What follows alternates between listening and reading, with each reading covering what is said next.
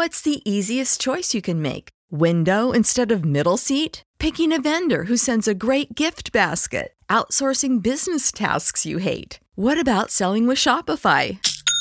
Whether you're selling a little or a lot, Shopify helps you do your thing, however you cha-ching. Shopify is the global commerce platform that helps you sell at every stage of your business. From the launch your online shop stage to the first real life store stage, all the way to the did we just hit a million orders stage. Shopify's there to help you grow. Whether you're selling scented soap or offering outdoor outfits, Shopify helps you sell. Wherever and whatever you're selling, Shopify's got you covered. Sign up for a $1 per month trial period at shopify.com slash try. Go to shopify.com slash try now to grow your business, no matter what stage you're in. Shopify.com slash try.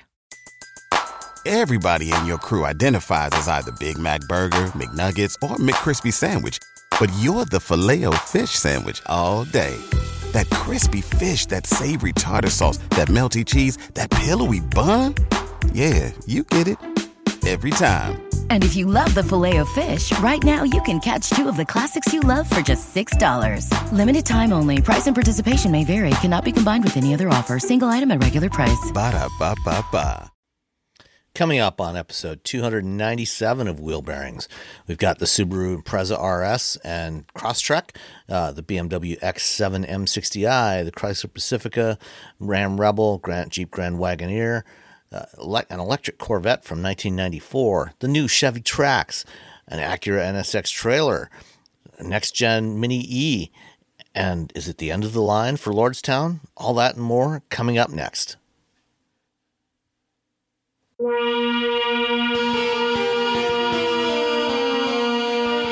is episode 297 of Wheel Bearings. I'm Sam Abuelsamid from Guidehouse Insights.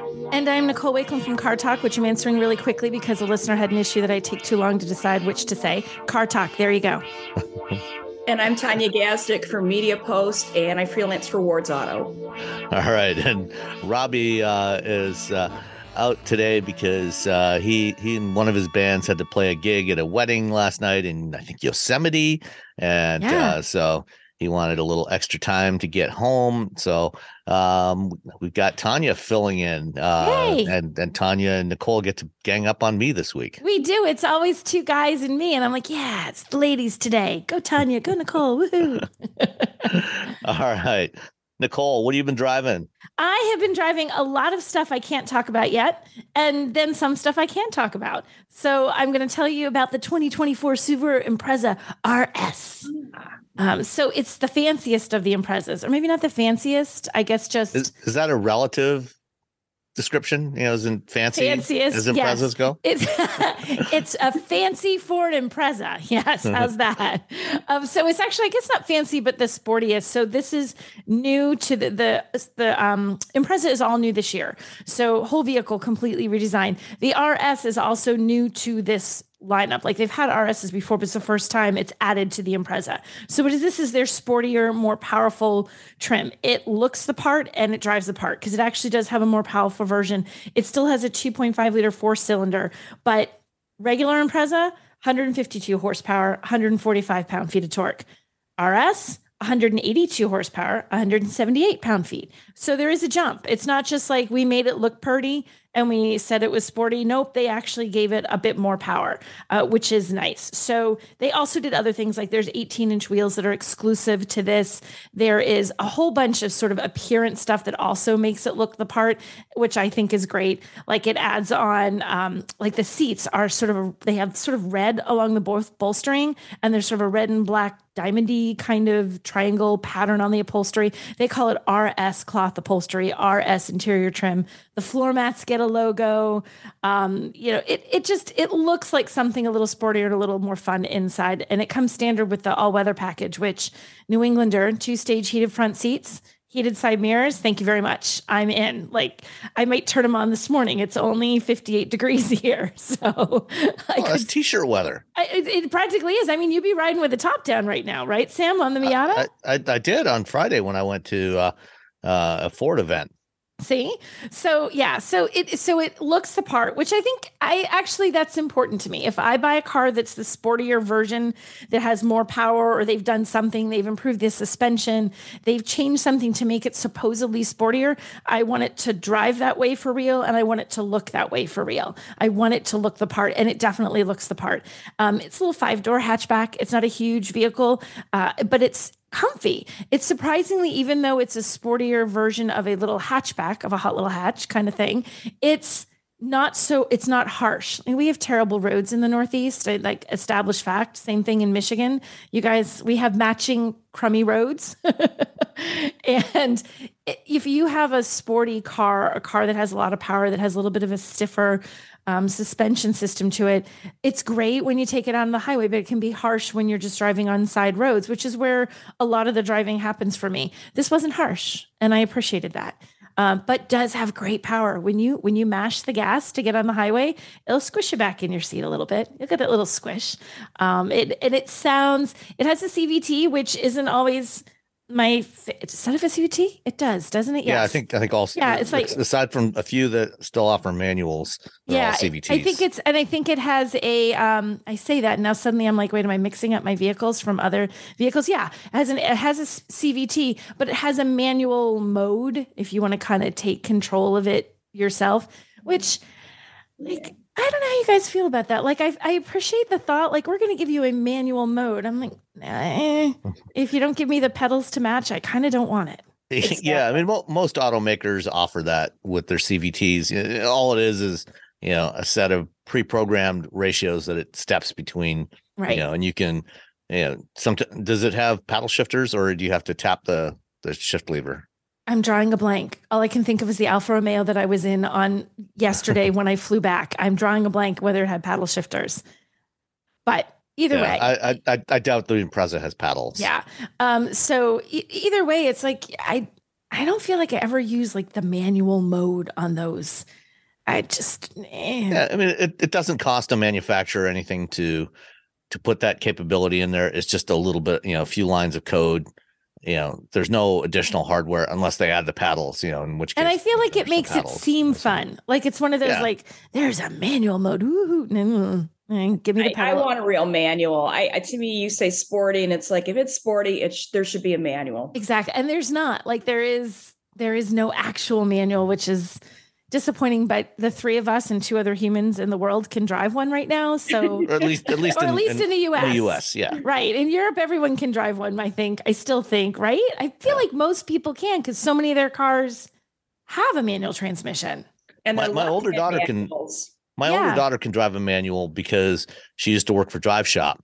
And so she needed to learn to drive a manual. So I taught her how to drive a stick. But, there you go. Good for you. Passing on the knowledge to the next generation. My I have one daughter who can drive one and one daughter who couldn't, but she just got impatient. She's like, ah. I'm like, okay, if you gave it sounds like my younger kid. Yeah, it was just like, I don't have time for this. I'm like, okay, well, hope you never get stuck in the only car you have is a manual and you're being chased by a killer bear. You're gonna die because you wouldn't take five minutes to let me teach you. There's a couple of manufacturers who are trying to bring back the manual and trying to actually get younger people excited about it. I just Ford is going to have a driving school for for people who don't know how to do manuals, who, who don't know how to drive manuals for the Mustang for yeah. the new Mustang. That's yeah, awesome. And, yeah. And, and, Toyota has said they're going to bring out some sort of simulated manual for oh. some of their future EVs. So oh. for some of oh. their EV sports cars. So we'll we'll see how that works out. How yeah. that, that would be cool. That's you know that's my thing. It's like I love EVs and I love driving a manual. So how do you marry the two? So yeah, I think that would be cool. That well, my cool. my niece for a school project, her for her senior project, her thing was i'm going to learn how to ma- drive a manual transmission and i want to learn how to drive it off road. So she went like all in and she did great because i helped teach her. But um yeah that's the only kid that i know that actively said yeah this would be cool. I want to learn how to do this.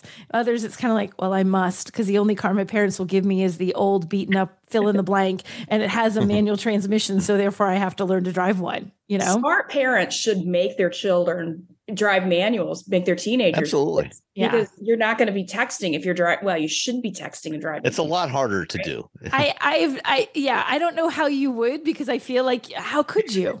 I've never tried. Clearly, I've never tried it, and I'm not going to try this experiment. But I feel like that would be next to impossible. I feel like it's bad enough when people are doing texting and driving without. But yeah, no, definitely don't do that.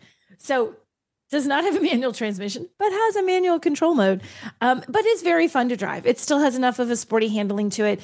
Among the long, huge list of improvements, they did things to make it the chassis a little bit stiffer, um, and that's across the whole Impreza lineup. So you can feel that. Um, they did a lot of they did lots of little upgrades. Like they have now that 11.6 inch vertical infotainment screen that's now available. First time it's been available in the Impreza. They now made EyeSight driver assistance standard. I guess it, I think it was just like the manual transmission. It was almost standard before, but not quite. It was like really close to it. Now it is standard.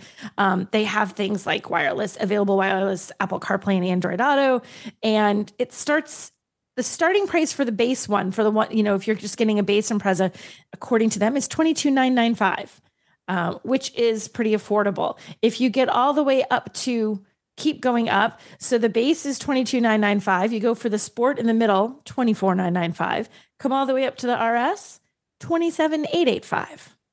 And I have to do math to have our destination game because I do not have a Monroney surprise surprise.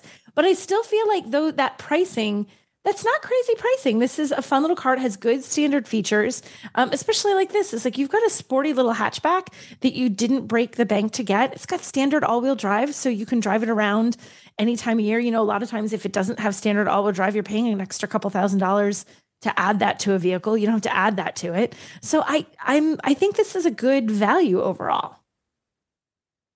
Okay, wait. I'm gonna get wait, let me get my destination number on the screen. Is that right? I'm having to do math. Math is really more of a Sam thing. So I feel like this should really be, but I'm going to do the math. But I don't okay. want to cheat, so I'll. I'll okay. Yeah, I can't have you do it because you do it in your head in two seconds.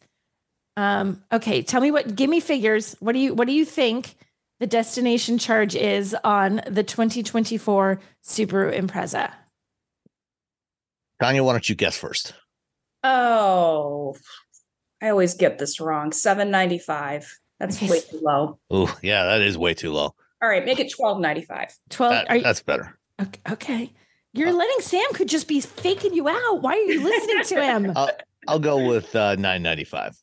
Okay, see, Sam's gonna win. It is actually, according to my math, 1090, which seems like a weird number, but I did my math twice. Yeah, but if she had gone with seven ninety five, she still would have lost. She still would have lost. There hasn't been a car with a seven hundred ninety five dollar delivery charge in a long in time. a thousand. Now we find one, I'm gonna be like, Sam, you're wrong, and we found one. Spe- speaking of just a, a slight tangent, uh, as Yes. we talk about delivery charges, um, this isn't one of the stories we're going to talk about this week, but um, earlier this week, uh, Ford announced some price cuts for the 2024 uh, Mustang Mach E. Uh, last year, they had raised prices a couple of times because battery material costs had gone up. Um, and now, you know, some car makers, there's, you know, Tesla most notably, who've cut prices like six times since the beginning of the year yeah. um, you know, uh, Ford has announced some price cuts of anywhere from seven hundred to three thousand dollars on the uh, the Mach E for the twenty four models, and they opened the order books for those.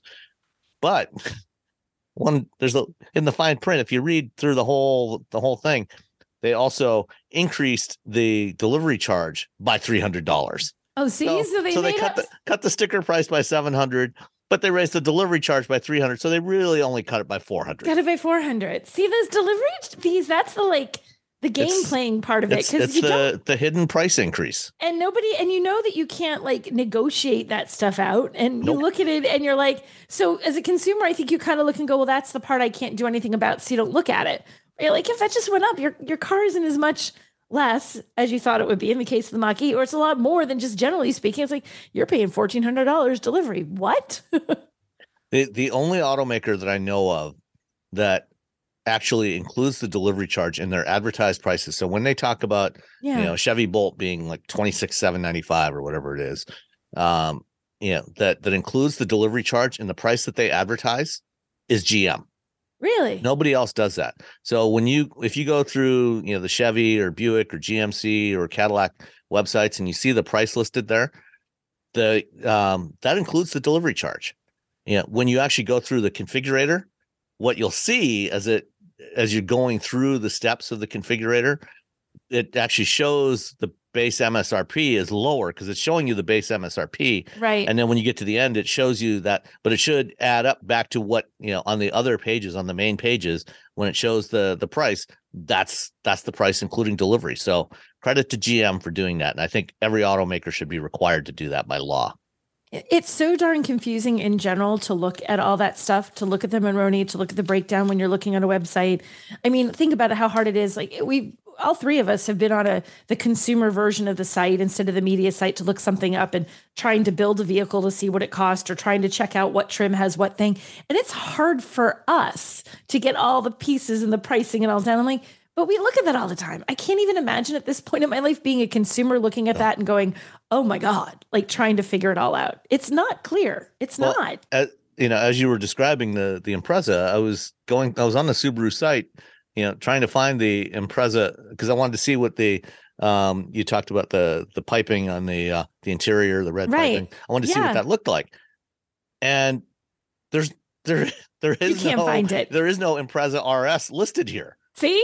Like this is ridiculous. Like that's the thing. It's like, oh, I wonder what the RS looks like. Good luck with that. Go to a dealer. Hope you find one. Like these things should be easier. And when you someday, Sam, when they decide to give you a picture, you delve into the media kit. I don't know where they have a picture of it. You'll get to see it. It's probably on the media site. It somewhere. is, but it should be on the cons- like a consumer's going to want it. Like, wouldn't you want to know what that looks like? If the part of the big thing is it has all this RS interior stuff, it should just like blammo pop up on the website and show you if you look at that. Is is the is this a, a 2024 model? This is a 24. Okay, so it may be that it's not actually on sale yet.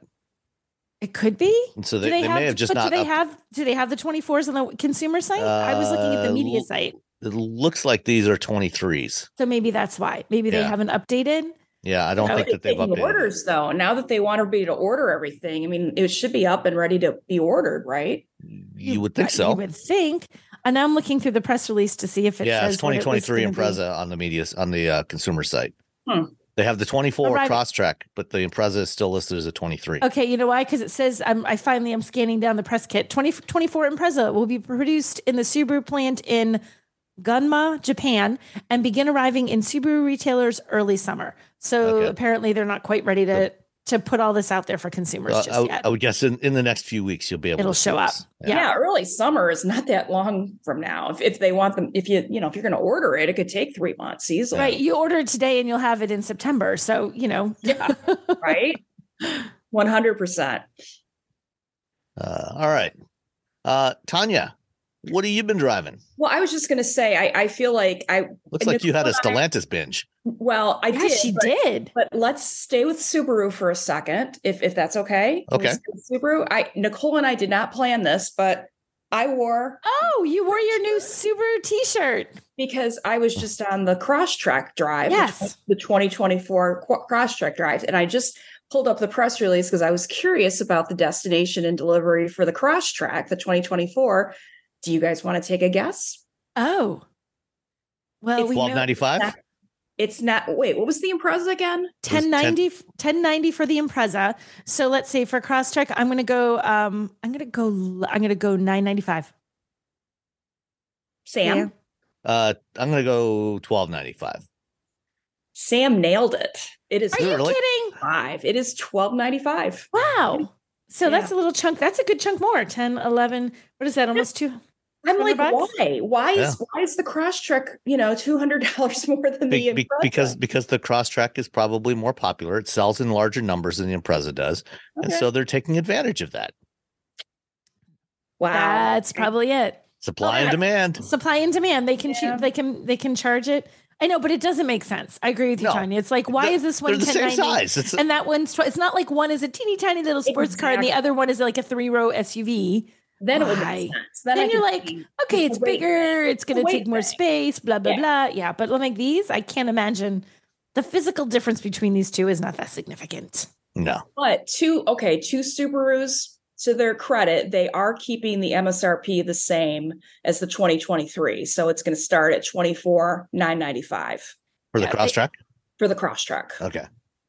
So Well, they we'll- talk about. Can we talk about the Crosstrek for this episode when we get? It is on there. Yeah, I think it's uh to, the, the embargo's tomorrow for that. Yeah, the Okay. embargo, the driving Okay. impressions embargo is tomorrow. I mean, I just looked and they they actually released all of the tech stuff in Chicago back. in Yeah. the The te- yeah, when they did the reveal at the Chicago Auto Show. So in- really, they didn't tell us anything at the drive that we didn't already have, but we didn't actually get to take it through um, yeah. Pretty decent paces. They they took us to a mountain and we drove up the mountain like a ski mountain, like not on any road. It was it was just basically an off road course up a ski mountain and then back down a ski mountain, and it, It- was. it- it's- We should talk about it because we're talking about it. You want to talk about it now? Let's go wanna ahead and keep- talk about it now. So yeah, and so now that we've brought, we're like on a Subaru binge now, and then we'll go on a Stellantis binge. So, uh, what did you think of the course, Tanya? That you the the mud and the muck. Were you there? I don't know if you were there before me or after me. You I must was the been- second wave, so yeah, we weren't. You were before me. You were Monday, Tuesday, Wednesday. I was Wednesday, Thursday, Friday. Okay, right? it was so muddy when we were there. It was so muddy, like like like mud that you look at it, even if you have a capable car like this, and you think. "Mm, Maybe we won't drive that, but we did. Yeah, I was impressed that they and it was even muddier for my wave because it had continued to rain. It was it was in Woodstock, New York, which the weather was very similar to Michigan, and they've just been having rain, rain, rain, and more rain. So Yeah, and it was so you know certain OEMs when they have you off road they mean it. Like Jeep always mean it means it. When the you know like the GMC guys they have you take a truck off road they mean it. You know they they're they're they're serious about it. I wasn't sure how serious Subaru would be about it. Sometimes there's shorter routes. You know we had some kind of technical stuff when we did the Crosstrek drive for the this was for the 2.5 liter for the standard engine which I've forgotten the number on. That one we did like sort of like up a hill and back down again. A gnarly little hill, but it was like a 5 minute little trek. This one, this was some real off-roading. We were taking sharp corners. There were some narrow spots. we had to pay sharp. attention to the trees on either side. I was a little worried about those trees. I was just there were a couple times where my co-driver was just barreling through, and I'm like, we are so going to hit one of those trees. I really know. Next work. I, it was it was very narrow, and then when you came down, like there were spots where they literally said, like, "You're you're let the hill descent do it because the hill descent is going to be what sort of saves you here," and it did. It and it's you're just like steering because it's like slidey slidey slide because it's just mud. There's no traction. There's nothing for out of the tires to grip onto. But then they got kind of rutted. Like we were going through some serious. I always think of them as moguls because, like, you know, the butt where they're trying to get left wheel up, right wheel up, left wheel up, right wheel up. We're going through that. And I was really genuinely impressed with how well it handled. Well, it was such a serious course that afterward we took we were taking our interior pictures because we never trust you know the the manufacturers to give us all the photos we want and need, and we we took an engine picture and there was actually some mud on the like it had gotten which I thought, wow, is that is that okay? I mean, I don't know if that's a, I mean, it was a lot of mud, but there was a little mud on the engine. It's, it splashes up. We had um The Subaru, it's it's meant to have that. it's meant to be dirty. So yeah, it was funny. We when we were taking pictures of how we got it all nice and muddy when we came around the front. Um, we had taken a chunk of grass with us in the grill because it had hit it like come up with enough, and I'm like, oh, I'm like, I'm no, I'm leaving that there. That's proof that we really did this. So there's like giant blob of mud. There's mud on the roof because it was splashy. Some of there were some really big puddles. There's mud on the roof. There's mud. It was it was kind of refreshing almost to take this and say, okay, nothing. This is probably a little more challenging than what the average person who's going off road in their Subaru Oh Crosstrek is going to do. So But- much more challenging. But then it could do it. See, this is what I thought. So, say you take your your your orange cross Crosstrek because if you buy this, oh, they don't even make orange anymore. No, I don't think they do. Green, green. Well, Okay. they don't make orange. They don't make the green. orange anymore. So let's Yeah. say you take your green Crosstrek because you couldn't get an orange one because sadness. You take your orange Crosstrek, you go to your little mountain getaway with your family and you drive on your little dirt road and and it's fine. And then it pours rain on your weekend. And then you got to go home and you got to drive go back down that dirt road and suddenly it's muddy and a horrible mess. And you think, "Oh no, we're never getting home." You would actually get home. You would get That's home. where that's where I see people driving through stuff that was quite as gnarly as that. It's like we've gotten here, we're here. Oh wow, the weather did not do what we thought it would do. We got to get back, and it will still get you back. So I like kudos to Subaru for letting us drive that, and also like wow, it did surprisingly well driving that. That's a really good point because I always do these courses, and I think nobody in their right mind is going Right. to set out to drive on on roads like this. But you're right. I mean, you can get somewhere, and then it can change. So Mhm. it's good to have a vehicle that can get you home. That's Yeah. probably a good tagline, right? Yeah, and your vehicle that dogs. Take care and of your, your dogs, dogs. too. Yes. So did you see the cool thing they had? I, I just thought this was neat. They had one of the Subarus and it was an orange one, so it had to be an older generation maybe if they're not doing orange. But they had it with their all their interior protective stuff for your pet. Did you did they have this one there when you were Yes. driving, Tanya? Yeah, that was actually one of the PR guys. That was his personal Subaru. It was it was his car, and he Yeah. had it. So it didn't just have. But this is the cool. And I've never seen this. So it had official, really plush, durable, gray padded stuff all over the cargo area, all over the the rear seats, all over the front seats. Everything fits. You could still pull seat belts through. You know, everything was still accessible. But it had little back door panels. Like they popped sort of like they they slid over the doors and it was plastic, not super heavy, but like a plastic. So that if your dog tends to want to scratch at things, he's not scratching your door panels to bits. Well, So- here's the irony that I a backstory that PR person doesn't actually own any dogs. He has he has a cat, and he takes his cat everywhere with Oh him. my gosh. So his cat uh, with claws, maybe they looked in good shape. Actually, everything that was in that Subaru that looked, it wasn't, it didn't look torn up by a dog. So I don't know if that's or a cat. It, either that's a testament to the quality of it or he has a super chill pet that he just doesn't want cat hair everywhere. His cat is very cool. He has his own Instagram page. His name is Tiny Elvis. He did show, was that that he did show the picture of the cat during the Yeah. presentation? Just kind of like, it's always, we always show pictures of Subarus with dogs. I want cats to have equal, for time. equal opportunity for all pets. Now we need to get like a ferret in there or a ferret, maybe a rabbit, baby goat. I don't know. We'll have to work on that. Well, you know, um, the next drive for the so this is kind of funny. Subaru is having three drives this year for the cross. track. They were actually kind of, you know, like it's a little, it's a, but you know, it's three different vehicles. So the the next one is going to be the wilderness package, right. and that's going to be in September in in Utah. So that'll be one more Crosstrek experience. Let's see if they can give us this. Uh, and that one should be the most off roady of the bunch, Tanya. Utah. Like if we did, so we did, so it's almost like degrees of it's accelerating. So it was like a nice little five minute rocky kind of gnarly thing. Then it was like, I don't know, that was maybe half an hour. It was At a good least half hour. that It was we drove- a little too much. Yeah, like driving through the mud and the muck in Woodstock. Okay, Yeah. now you're giving us the wilderness. Okay, Subaru, you got to give us like an even more crazier stuff to drive through. I'll drive with you- you, take you Tanya, to if we go. Yeah, if we end up going and we're in the same wave, Tanya, we will drive together and see if we can get through the the crazy. yeah, it should be fun. I I give Subaru props. They really Yeah. do. You know, they don't just build some tiny little off road course. They actually have. a No, spot. they did it, which I, yeah, like I said, I appreciate when they really do it. My my my gold standard for you guys didn't really try is if I feel like I could take a Camry on the course, you didn't really try. you would have not taken your Camry on here. It would have gone poorly for your Oh, Camry. So, No. so would would you put the um the course, the off road course that we did with the Hyundai Palisade last fall in that uh didn't really try? I sadly would. I think there was one spot on that whole course that was a little bit muddy. There was sort of like a little bit of a hairpin turn, and it got a little bit that orangey mud that you have down there in the Carolinas, and it got. But I feel like if you just gunned it a little bit, you'd have gotten your Camry right up that sucker. I love you, Hyundai. I love your Palisade. That course was not off roady enough for what that to show off what it could have done. It didn't show that it did anything. It didn't Well, show it off. I've actually driven that course three three different trips with with three different vehicles, and they that was they just really it was a tiny little portion and and the the easiest portion. But Yeah. you know, I don't I don't blame them. It's it's a Palisade. It shouldn't be built for But like, I feel like if you're going to tell me, Tanya, if you tell me you're going off road in this vehicle, I had best see off road. Well, I felt like it was Well, almost. I mean, we we were technically off road. I mean, it was, Technically, there was no pavement. there was no pavement. There was very little pavement on that drive entirely. But yeah, but if, That's you're gonna, true, like, if you're going to try and show me like this can off road, then show me it can off road. Even Mazda did more off roadiness in there.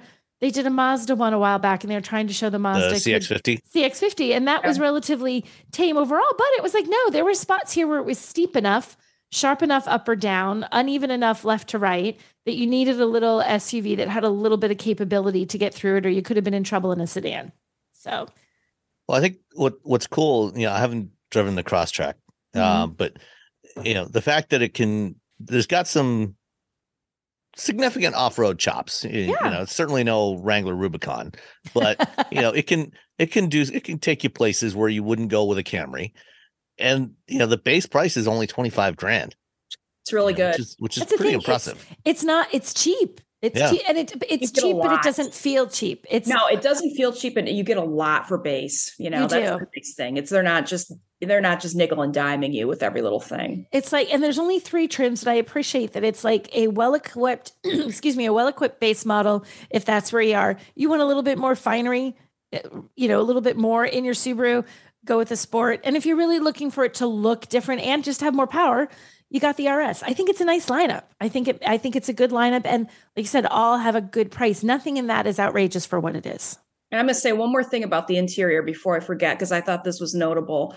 It's got all the tech, but they haven't completely gotten rid of all the knobs. And their point was a lot of times people driving them are in the in cold weather areas and they've got gloves on and they don't want to make everything touch you know i mean you got to be able to do some things with with with dials with actual old school dials and and you know turning on the seat heat and stuff like that you can do it super fast super easy with like an old school toggle Yep. and I thought, you know, that's that's actually really practical. And it's Yeah. not just them taking the cheap way out. It's like you can do it, you can do a lot of tech things, but you can Yeah. also do some quick. Yeah. And it matches, like I said, with the Impreza, they do the same thing. Like it's consistent within the brand.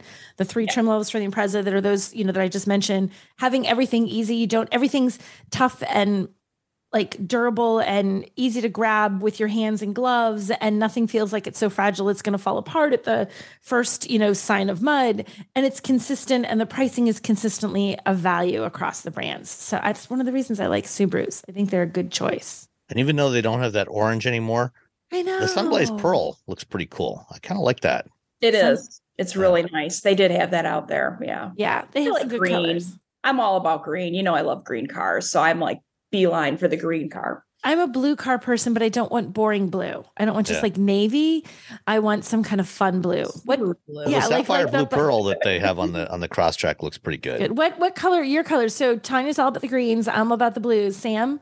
I like uh, I like blue generally, but you know, just I'm I'm very much in favor of any bold colors on cars.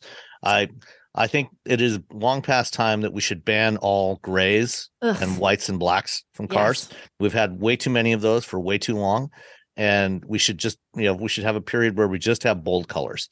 Okay, can I tell you? I saw a color. You're not going to believe this, Sam.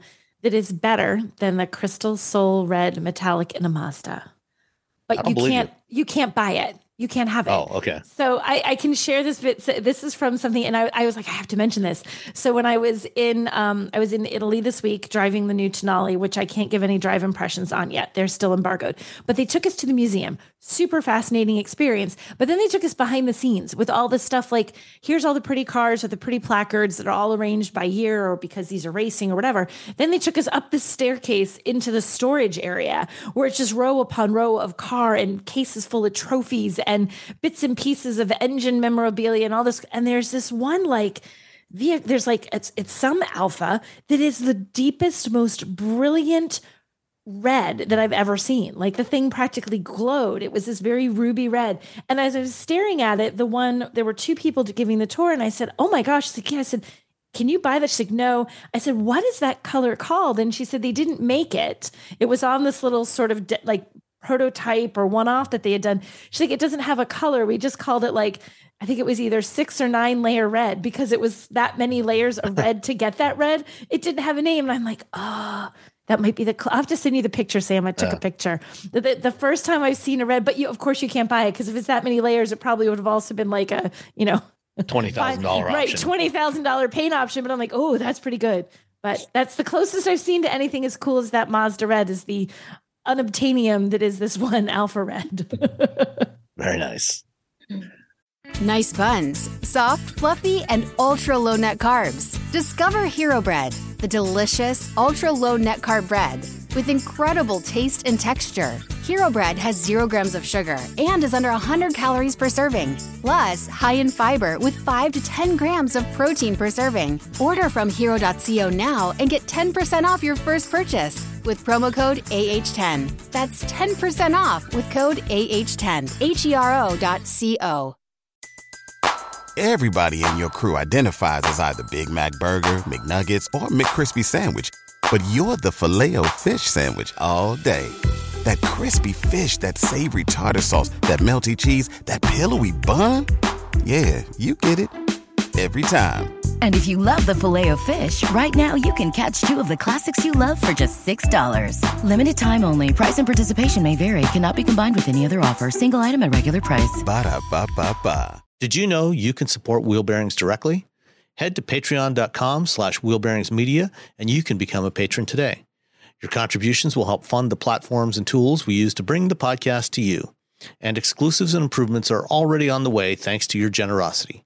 So if you want to be part of an automotive podcast like no other, head to patreon.com slash wheelbearingsmedia. All right. Uh, time for a Stellantis binge. Oh, I've just had a I just had a lineup of Stellantises. So I have Stellant, Stellanti. Would that be the plural of Stellantis? Stellanti, Stellanti. it Um, works. so here's the thing. I, I'm gonna make a con- it's a confession. It's confession time. I am am more I, I prefer a minivan to a pickup.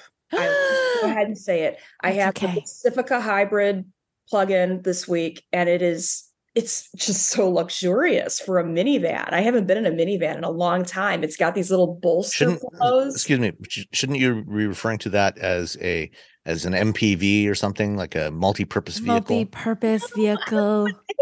I don't know. I don't even think they call it anything. They're not even trying to. It's just the Pacifica. Here's our minivan. you decide what you want to call it. It's just the Chrysler Pacifica. But you know? The plug-in, I just love plug-ins so much. It's like I don't know why there aren't more plug-in hybrids. This thing is just you get like 35 miles of, of electric, which is you know really do, usable. And then if you go want to go to, I'm going to go to Ann Arbor today, so I'm, I'm going to flip over to the gas, and it's I won't have to worry about you know running out of out of juice, which you know I could probably get to a to Ann Arbor and back on on most battery electric vehicles, but still, I just I like having both. I, I just personally like it. And this one, they give you such a long cord. I'm actually parked way far away from my 120 because I don't have a level two yet, and I can reach it. It's like amazing how long the cord is. So I know it's a little stupid thing, but and it's no, I mean that's that's that a legit not- thing. Yeah. it's something we've actually- easy.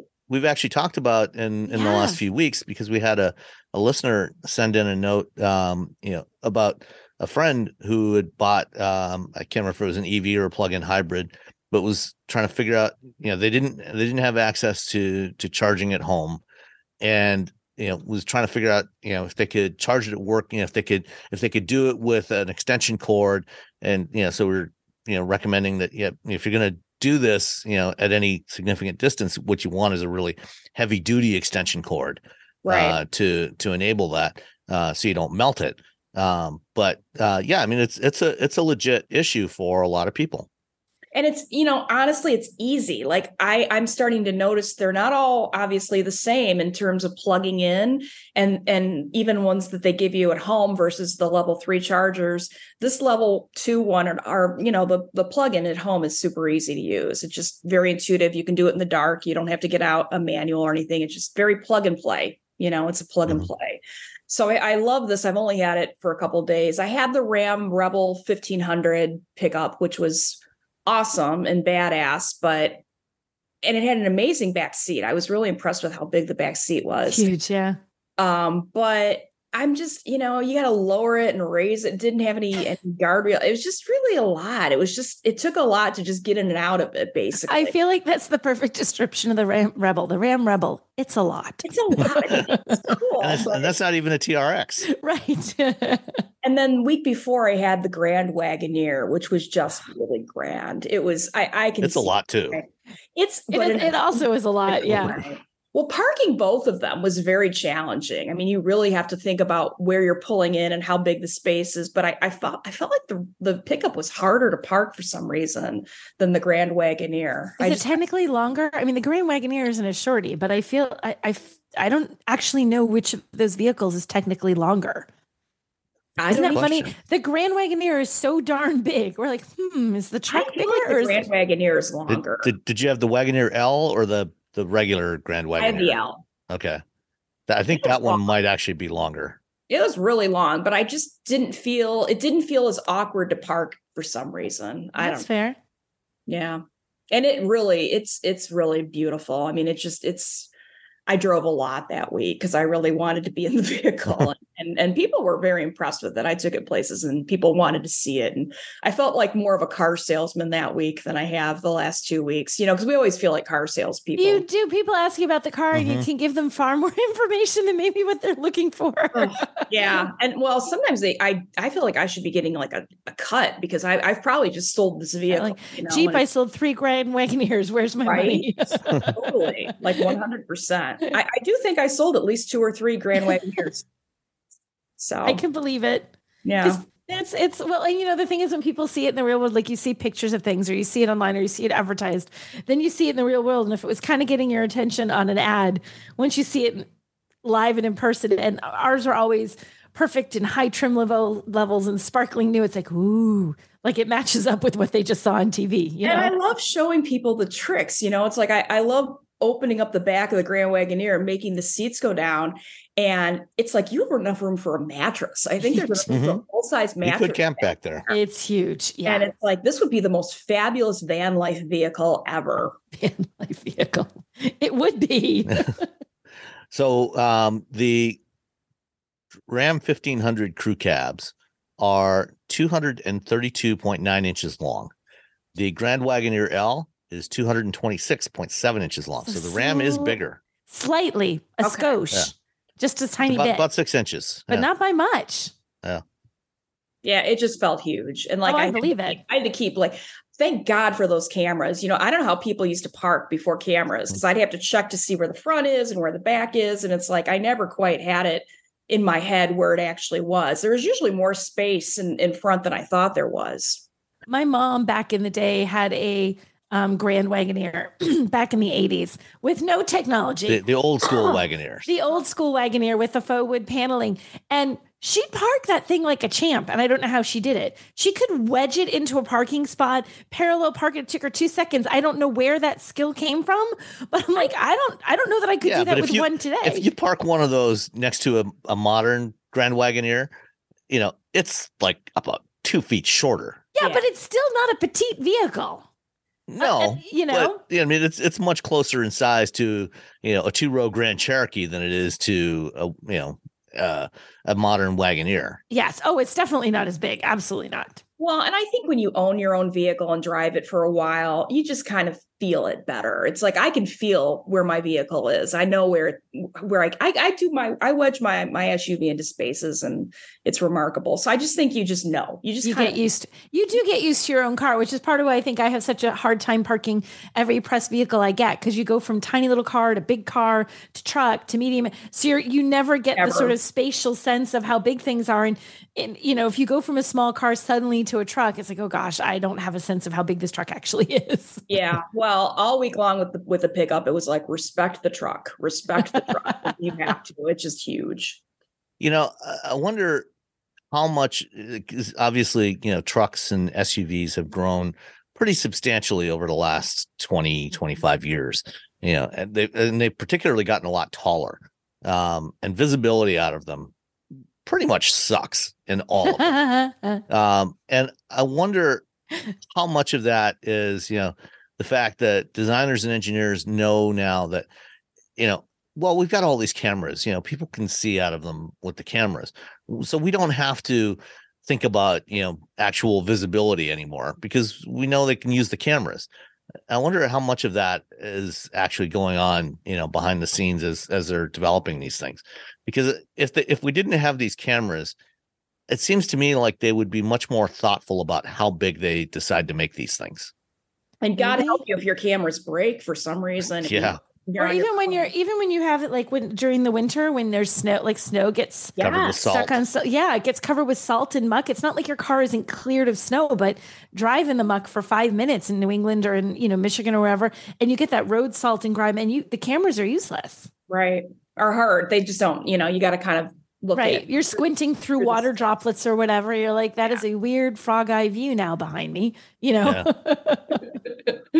Yeah. Well, uh, one thing I have noticed is on vehicles that have the uh, digital camera mirrors uh, inside, so you can flip the mirror from from Oh, the, yeah. the optical mirror to a display that displays a view from the camera. Um, all of those that I've tried recently, uh, they actually do have uh, a washer on the camera. Uh, so if you if you do the windshield washer the back window washer, uh, it will wash that rear camera as well. So if it gets obscured, you can wash it and you can still see behind you. So that that is a good thing. Yeah, That makes it a little easier. very Yeah. Yeah. All right. Anything else on uh, on the the Pacifica or the Rebel or the uh, the Wagoneer? No, I think that's I covered it. Yeah. Okay, cool.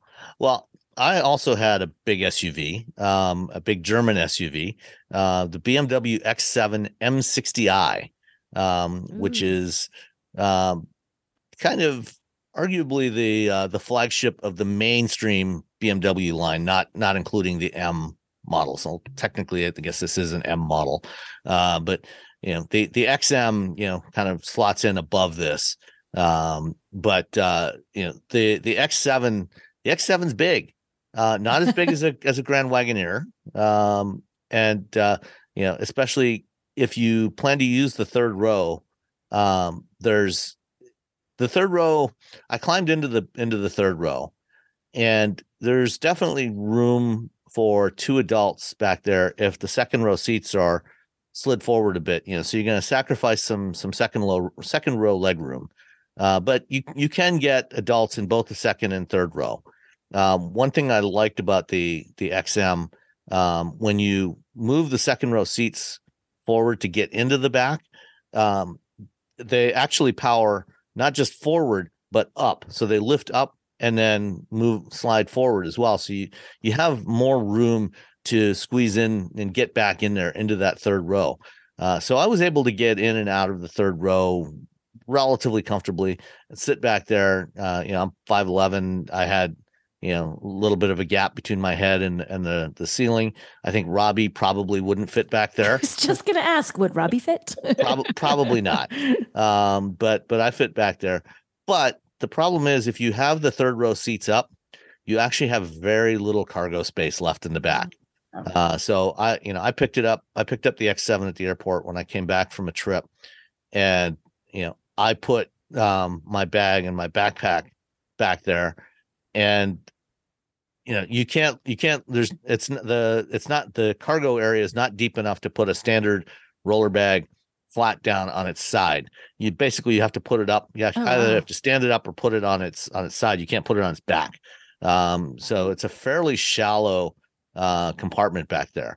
Um, and you know the like the X5, the X7 has the split tailgate.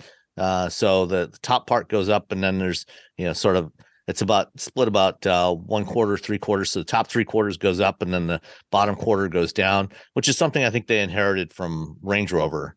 Um, you know, because BMW used to own uh, Range Rover uh, back in the day, and and they've they've had that that same sort of setup for a long time. Um, although, or maybe BMW started because I think they had that on the original X5. Anyway, divergence. Um, so not a lot of cargo space in the back if you're using the third row. So the X7 is probably not an ideal um, road trip vehicle for a larger family. Um, and you can you can take you know six or seven people in there, but you're just not going to have space for their stuff um, unless you get um, you know a, roof carrier or something like that, or or pull a trailer. Um, the uh, the one that I had, the the M60 is the performance model. So that's a, a twin turbo, uh, 4.4 liter V8, 523 horsepower, 553 foot pounds of torque. So no shortage of performance in this thing. This this thing is quick, um, despite its its size. Um, the the front end, you know, this is the 2023 model, so it's the the the refreshed design. So it's got the new split uh, front lights that are exclusive to the top end BMWs now. Uh, so the 7 Series, the X7, and the XM have this layout. So you've got thin horizontal strips uh, above with your uh, daytime running lamps, and then another thin horizontal strip below. Uh, it's kind of kind of not totally dissimilar to the the current Genesis look, um, you know, with the headlights below. Mhm. Um, and then the uh, you know, of course, the the large twin kidneys.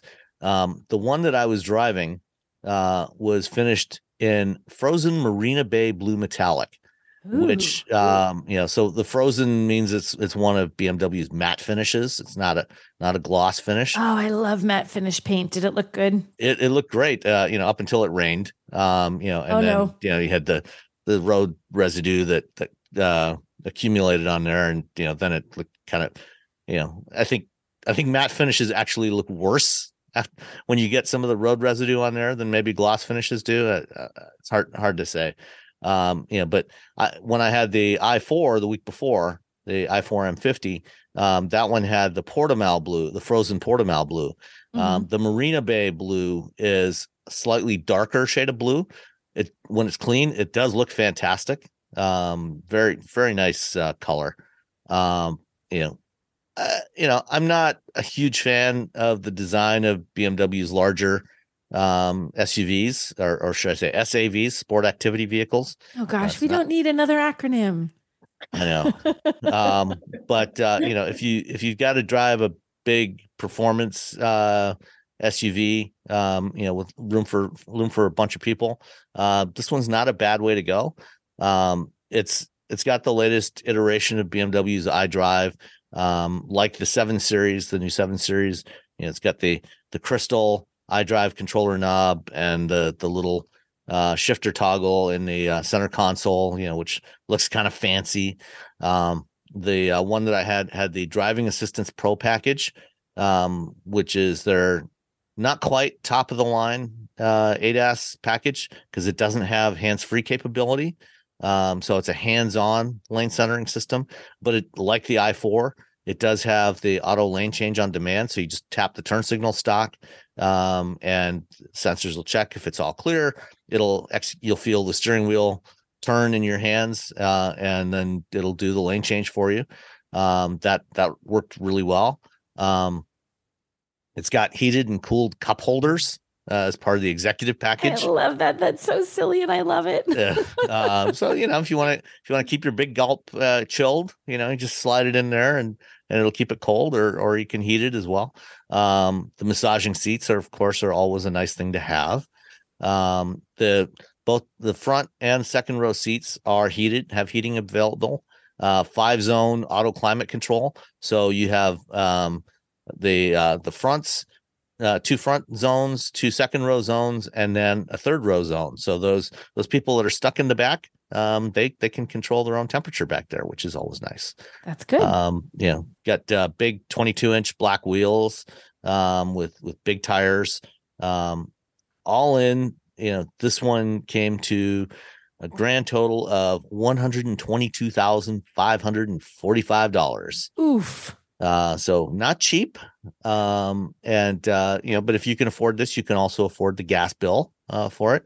Um, you know, with with this kind of performance uh, and size, you know, it's not the most fuel efficient vehicle in the world, but it's not bad. Uh, you know, it's rated at 16 city, 21 highway, 18 combined. Um, I did uh, quite a bit of highway driving with it, um, and actually managed to get um, about 19 overall. Okay. Uh, so so not too shabby. Excuse me, not too shabby. that could be um, worse. Yeah. yeah. Yeah. Uh, you know, it's not. That's better than I did with the Grand Wagoneer. I think Yeah. 16. It was it was 16. I did a lot of highway, but the Grand Wagoneer was only $107,000. I love it. Oh, well. Only. So, so that offsets, you know. So you know the the fifteen thousand dollars you save buying the car, you can spend that on gas over a couple of years. there you go. Um, guesses on the destination charge on the uh, X7 M60i? Eleven ninety five. I just Tanya? looked up the, I just looked up the Monroney for the Grand Wagoneer, so I've got I've got that in my head. 2000. Uh, it's Nicole this time. It was only nine ninety five. Oh wow. Get out. Wow. Oh, actually, no, you both lose. No, I you still lose. Yeah, I was cl- I was the lesser loser, but we're both losers, Tanya. Okay. um, well, you know, the, the X7 is built in South Carolina. It's built Oh. in BMW's plant in Spartanburg. So, you know, it doesn't doesn't have to, you know, come from overseas or anything like that. Um uh, so, you know, it's uh you know, they do ship the engines and transmissions over, but uh, you know, I think that BMW just figures, you know, we're just going to be upfront about it. you're going to pay a lot for this car. You know, we don't have to hide the price increases in the in the destination charge. Well, I was just going to say the Grand Wagoneer is a two thousand dollar destination. I know. Charge, Okay. so Stellantis has kind of been the worst as far as jacking up those destination charges. You know, yeah. I think that some of the big Rams, the the Wagoneers, they're they're all like two grand. But that one hundred and seven thousand dollars includes the two thousand dollars destination. So, so that's the BMW uh, X7 M60i in frozen Marina Bay Marina Bay blue metallic. So, if you're if you're going to get an X7, I I definitely recommend that you go for this color. You know, it's fifty it's fifty five hundred bucks for the paint, but it's worth it. I think if you're spending that much How for a car. Yeah. How much is the paint? Uh, five thousand five hundred dollars. Wow. Okay, that's a lot.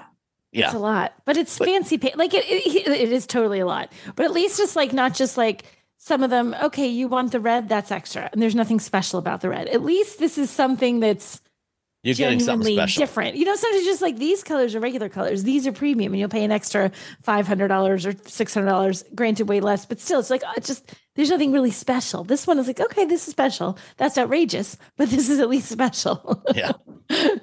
Well, the Baltic gray metallic clear coat exterior paint on the on the Grand Wagoneer L was only six hundred and forty five dollars. it was a bargain. Yeah. Yeah. Bargain.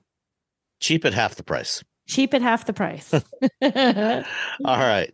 Uh, let's continue with uh, some of the uh, the new stuff that you've been driving. Uh, I know Nicole has driven both of these. I don't know if you've driven the if you got to drive the new Chevy Trax, Tanya. I did not Um, do that trip. No. So so Nicole, tell us about the Chevy Trax. So the Chevy Trax. First, I have to say I didn't like the old Chevy Trax. I thought the old Really? Chevy Trax. I was yeah right. I know, shocking. I thought It was the old it was cheap, and that was really all you had to recommend it. So before Chevy's like cross her name off of this, but wait, I like the new Chevy Trax. I actually like the new Chevy Trax. I think it's a nice little crossover. It is. I can't believe I'm going to say this about a Trax, but I think it might be like my favorite of the Chevys at the moment. I genuinely liked this. I was I, I was going in with so much old Trax in my head. I'm like, "Mm, I don't know. I don't mm-hmm. even. Well, this is this is not going to go well. But it was actually quite good. So they changed how it looks on the outside.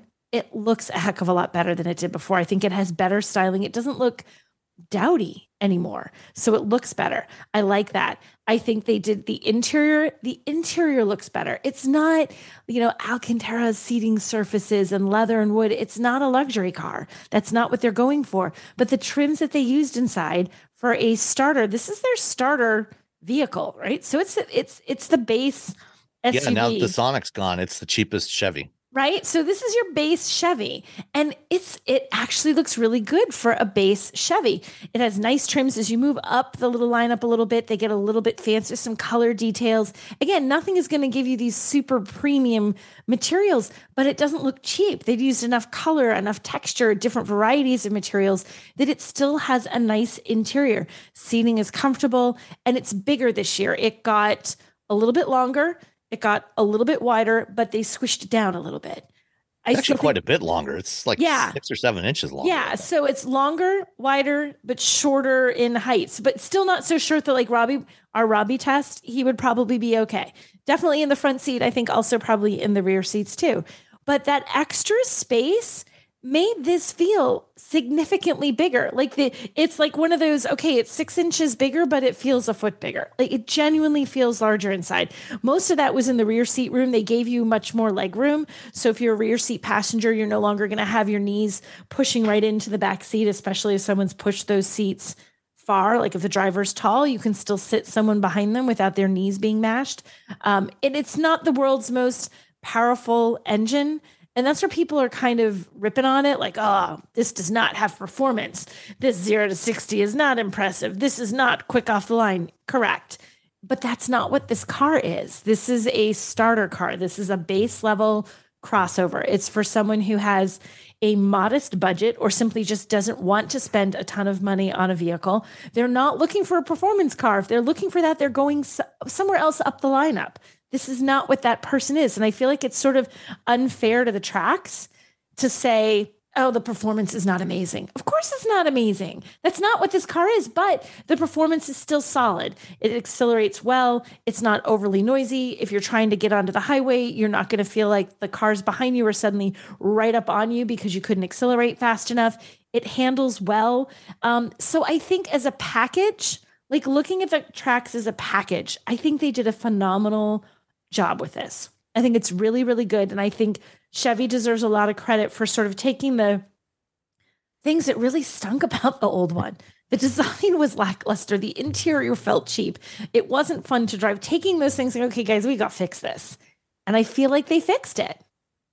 What's the starting price on that again? I got to pull 20, it up. 20,400. 20. So 20 That is actually General Motors' cheapest car. is it Yeah. really? not Yeah. to Chevy's because I just did a Buick Envista story, which and that's going to start at twenty three four ninety five.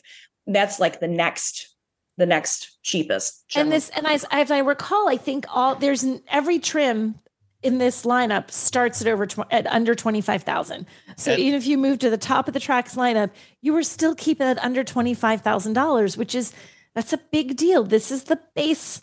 This is a base vehicle, not just a base trim, base vehicle in a lineup. It What's- shouldn't be, a, you know. What's the horsepower? Do you know off the top of your head? I don't have it off the top of my Uh, head. I think it's somewhere around a 135 or 140. It's All right, like that's the the Envista is one thirty six horsepower. Oh, It's- okay. Then it's the same because I think Yeah. it's the same 1.3 liter it's the same one three cylinder turbo. Yep. Oh, it's a one point two liter. 1.2, turbo, the yeah. Envista. Yeah. So it's so it's No. not like it is not a performance car. And that's what I kept hearing people saying was we were talking about at the program. They're knocking it for the engine. Well, do you want to spend more? Then you can get a better engine. If you don't want to spend more, if you need a solid, reliable, does all those things, but you don't have a ton of money, then you're getting a base engine that but still it doesn't it it doesn't feel like a cheapy economy car. and thirty miles per gallon combined, which is pretty good. And again, this is someone who is on a budget. So that fuel economy, that is a person who's really looking at fuel economy, really needs that fuel economy to be good, needs that fuel economy to help them stay on budget. They can't have something that's, you know, drinking gas in big gulps. They need something that sips. And yeah, I mean, if, if, if you're, you know, if you're looking to buy, you know, a, a new car, you know, and you're you're on a budget, uh, you want something new with a warranty uh, that's going to be affordable to buy, affordable to own because it's not going to cost you a huge amount in, in Mhm. insurance or or fuel.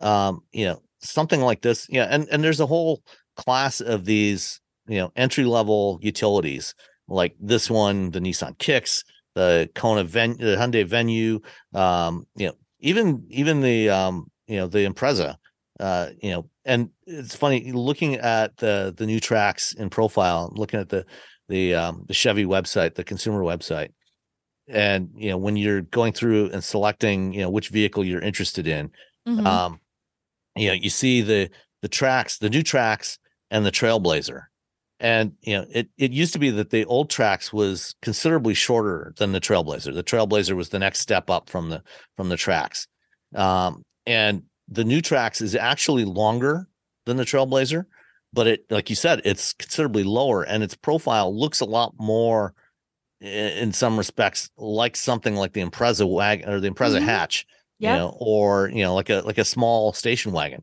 which I like. I, I think it's a great shape. You know, it's Right. it's a very practical uh shape. You know, it looks sleek.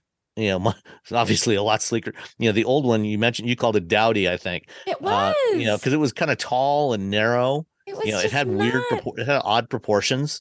I- Um, yeah. this this has much better proportions Yeah. um you know it's it's an attractive vehicle um you know like a lot you know aside from the the impreza uh which is all-wheel drive only you know most of the other vehicles in this segment you know these entry level utilities um you know are front wheel drive only there's no all-wheel drive option and that is kind of the one downside Right. uh, if you're interested in this. Although you know the um, the Trailblazer is only um, about I think about a thousand dollars more starting price, um, which you know it's you know it's uh, like an inch or two shorter than uh, than the Trax uh, in overall length, but it's also taller. So it's got Yeah. more of that traditional SUV kind of proportion to it. Not not as weird as the the, the old Trax was, uh, but it's um you know, it, it it's still quite affordable, and it does. You can add all wheel drive to the Trailblazer. And, and I feel like that's if you want that's exactly what the people who are going to go to the Trailblazer and I kind of think not putting that on the Trax is like the reason to go to the Trailblazer. Like you're an all-wheel drive person, Right. okay, if you need that you got to go up one. You know, you want just the one. you want the cheapest Chevy, you get the Trax. Right. You, if you if you feel like you need all wheel drive, you can step up to the to Trailblazer, the Trailblazer. and it's not that much more expensive. Right. And I feel like that's the big differentiator between there's other things, obviously, but that's a big differentiator. If you want that all wheel drive, you got to go up one step. You're going to pay a little bit more for it. But if you're just like, I just got to get something, you know, I just need a base car. I need a good solid car. This, that's what the Trax is. And it just, it, it's just such a more well put together package. Like I was really impressed. I like truly was looking at it driving. I'm like, I can't believe I like this. I can't believe I like this because I dislike the other one so much. Well, they Cool, did uh, a good job, right? They Yeah. did. They I'm, I'm- did. I'm, glad they I'm glad it sounds like they executed really well on this one. I think they executed well. I think people that pick on the powertrain, it's like, I get it, guys. You know, not going to this- win races, but the- that's not what this car is about. You know, zero to six. I, I looked it up. This thing will do zero to sixty in eight seconds. Zero to sixty in eight seconds is actually not that It's slow. not right. It's not like it's a Gotten three point two. spoiled. It's We just right. got It's Spoiled. that's just it. It's like okay. It's the guys. It's fine. It, most people are going to be totally fine with that acceleration. you're, you know. you're exactly right, Tanya. We have gotten spoiled. Mhm. Um, you know, we don't. You know, eight seconds, zero to sixty in eight seconds. You will have no problem at all accelerating up to merge onto a freeway. Mhm. Um, you know, that's you know, I, I've I've owned vehicles that went you know zero to sixty in you know much closer to you know fifteen or Mm-hmm. 16 seconds Yep. you know and those definitely feel a lot slower than this you know so eight seconds you know is not bad at all i mean it's it's very usable and you know this is the the, the little 1.2 liter three cylinder turbo which actually has pretty good low end torque you know so driving around town you know it, it's very drivable and I, I personally i really like the the kind of little growling sound you get from these three cylinder turbos Mhm. um you know i i, I think it's kind of fun uh it is you know, kind of fun. it's characteristic of three cylinder engines and uh you know it, it works well you know in something like this or you know the one that ford has in the escape or uh you know the bmws or the minis uh you know the current generation minis use a three cylinder turbo you know it's a that's a nice little package Yeah, I'm pleased with it. I hope it does well for them because I think people need to. If people were poo pooing it, they need to give the new one a chance because it's it's very different.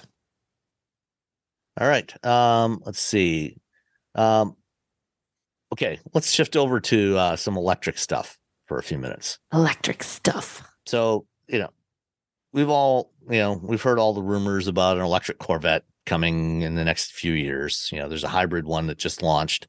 Um but um apparently um there was an electric corvette built back in 1994 you know back before there was an ev1 um some uh there's a pretty cool three part series on uh, the drive uh about this.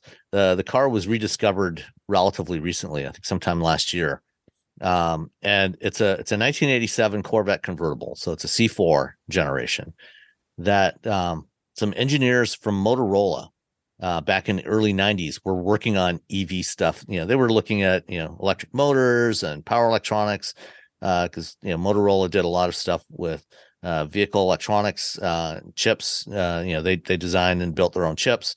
Um that that business was eventually spun off and it's now part of nxp um but um the the culmination of their ev efforts was this uh this electric corvette that they did which actually um you know given the time uh you know Yes. this was this was this was you know 1994 you know before lithium battery lithium ion batteries were a thing for evs uh you know this was a decade before the original tesla roadster um and you know they originally built it with um with lead acid batteries and then they experimented with nickel cadmium batteries and this thing had some pretty impressive performance um what do you what do you think of this did you have a chance to look at this story I'm looking through it. I think my favorite part of this story is this wasn't some big like we're going to take a big investment in this and we're see what kind of electric vehicle we can build the folks at gm it's like a bunch of engineers are like guys guys guys i bet we can do this like it's, Yeah.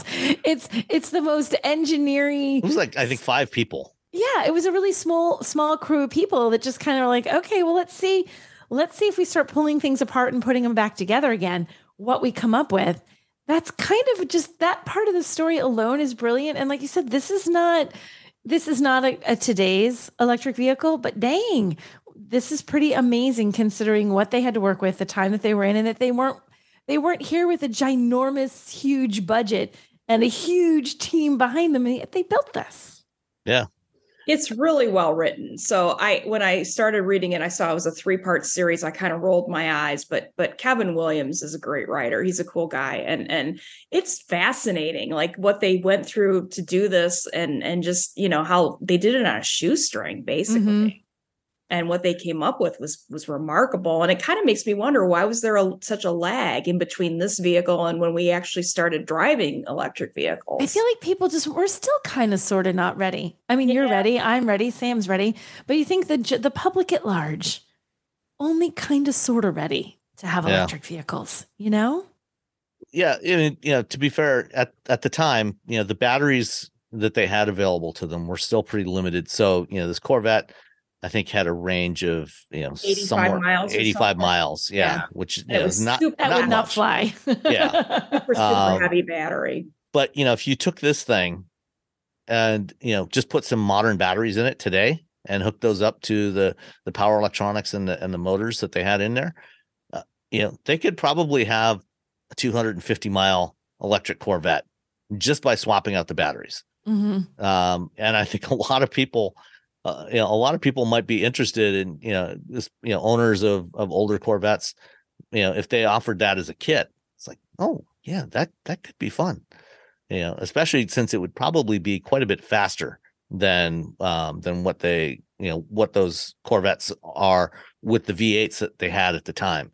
You know, I mean, those, the V8 engines that were in these things, you know, back in the late 80s, early 90s were only about 250 maybe 275 horsepower uh, Mhm. from that 350 v8 um, and you know with with this you know with an electric powertrain in there it could probably do quite a bit fast it could be quite a bit faster Yeah. might even beat amazing. might even beat the new Trax Poor little Trax. First we sing its praises and now we've like already thrown it under the bus. uh well uh, speaking of electric conversions you know there's there's been a number of companies over the years um, that have built conversion kits uh, for a variety of vehicles. And there's some vehicles that are quite popular for doing ev conversions. Um, a lot of people uh, owners of old 911s and porsche 911s and 912s especially 912s uh, with the four cylinder engine um, have been doing electric conversions on those over the years uh, VW Beetles are a common platform for Mm. this. Um, and there's a, a company in the UK called Electrogenic um, that makes kits for several different uh, vehicles, um, including uh, a couple of Jaguars, I think. Um, but uh, they have just launched a kit, uh, an EV conversion kit for the classic minis. Um, you know, so you can buy a brand new mini SE, uh, Mini Mhm. Cooper SE, uh, which gets I think like 105, 110 miles of range. Um, but if you've got one of these classic minis, you know, back when minis were actually, you know, mini, um, you can you can get this kit uh, for about fifteen thousand pounds, which I think is uh, around eighteen or nineteen thousand dollars now. yeah. Um, and convert it to electric with an eighty mile range, uh, which is pretty cool. it's fun. I think it's a fun thing to do to a classic car. And if I look, there's actually, excuse me, you can get an extended range version, which adds ex- a second battery. And I love it. Second battery inside the boot, which is coming at a later date. so we'll take up every ounce of available space in this little vehicle. yeah which which there isn't much of there isn't much Wow. of. Yeah.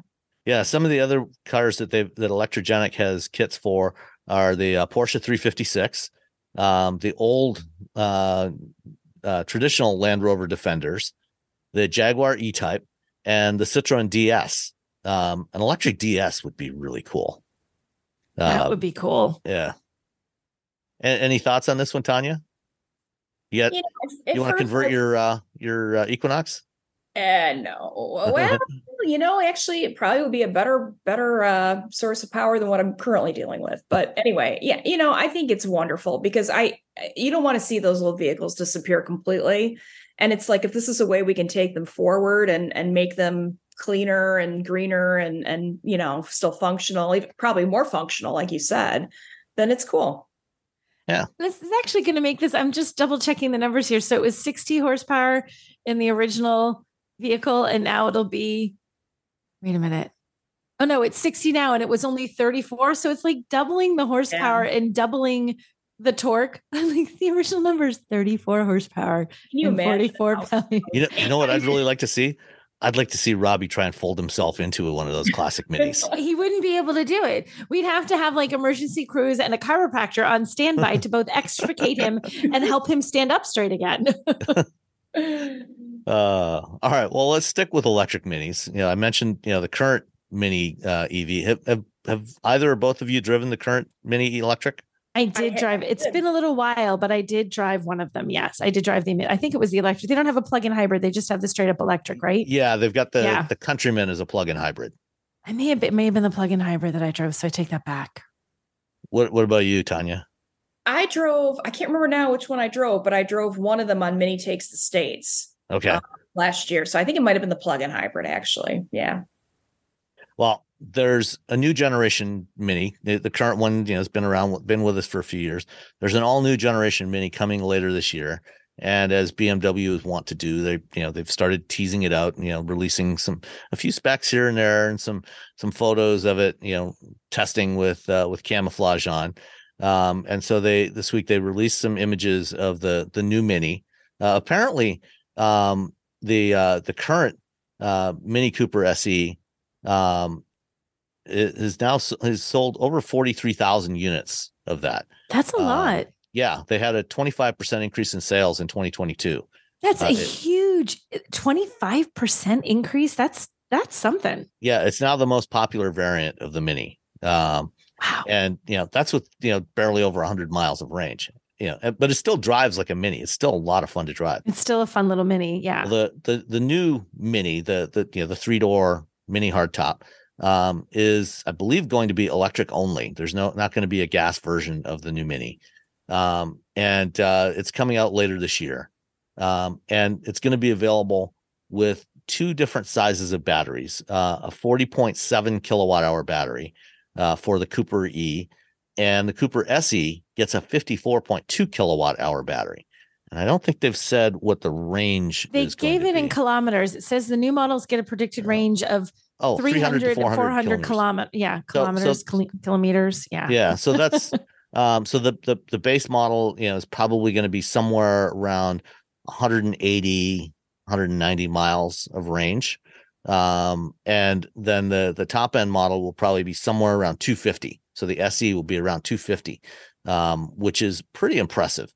Uh, That's a know, big increase. considering, considering how how- small this thing is. How tiny is, and also if they had saw a 25% increase in their sales with the other one with the limited range that that had, imagine what this is going to do where you now have very usable range. Like you're, you're now competitive. Like oh, the smaller range is smaller, but that the SE with that sort of extended range battery, that's super competitive with what other companies are offering. Imagine once You What- get go 160 kilowatts power, which is you know about 220 horsepower. So Yeah, that's going to be a hoot to drive. yeah. Yeah, I could I could definitely go for one of these. I could go That- for one of those. fun. And I, okay, and this sounds silly, but you know, the image that they have there the, that is in the um, header image in this with the camouflage, it's like pink and purple and green. Hmm. I actually love those colors. I just want it just like that. Can they sell me one camo just like that? That Yeah, looks very cool. cool. Very cool color combination. It looks like weirdly, it looks like an on purpose art card, not like something Yeah. they were trying to camouflage. Yeah, that that is fun. Um, all right. Uh, well, looking forward to trying that one out. All right. Um, let's see. One one more EV story um, before we get to uh, uh, the last one here, uh, which is Lordstown Motors. Um, have have either of you driven the uh, the Lordstown Endurance? yeah. I did. So it was eligible for the North American Car and truck of the year last year. It was one of the truck contenders. So they did have it available for us to drive at our sort of like fall test days where we drive the the semi-finalists, finalists, a semi-finalist, I guess. Um, yeah, I did. Can to share your thoughts about that? um, it was not. It was not great. The thing is that it's it's that driving it. I guess is is fine. Like in terms of just straight up driving. It's it's it's got power and it and it you know and it it there's nothing about like the powertrain that's bad, you know, and the handling is is okay, but the quality, the interior, the material, it is not great. The inside, it feels, it felt.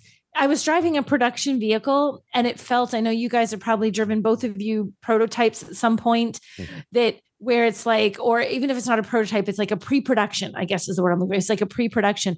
So you sit down, you're like, oh, that is clearly not the plastic that is going to be in the one consumers get, or that's clearly not the right trim piece, or that fit and finish there. That's not how this is going to look. And it's a Toyota. So you're absolutely right. You know what I mean? It looks better when you get the finished product. It had a very pre production feel to it, even though it wasn't. Which is like, it's like $65,000, right? And it, mm-hmm. I, I can't imagine what kind of like for the price to look at if this was a bargain price, I might feel differently. Right. But it's like you look at you're like for what you're selling this for and for it it just didn't it really didn't impress. It and it, you know, and it was done. It was what it was going to be. It looks cool on the outside. The exterior looks pretty funky. Yeah, it's not a bad design. The design on the outside is great. Even the design, I guess, on the inside isn't bad. But in terms of just, would you want to spend any time in that vehicle? The answer is no. It just is not comfortable enough.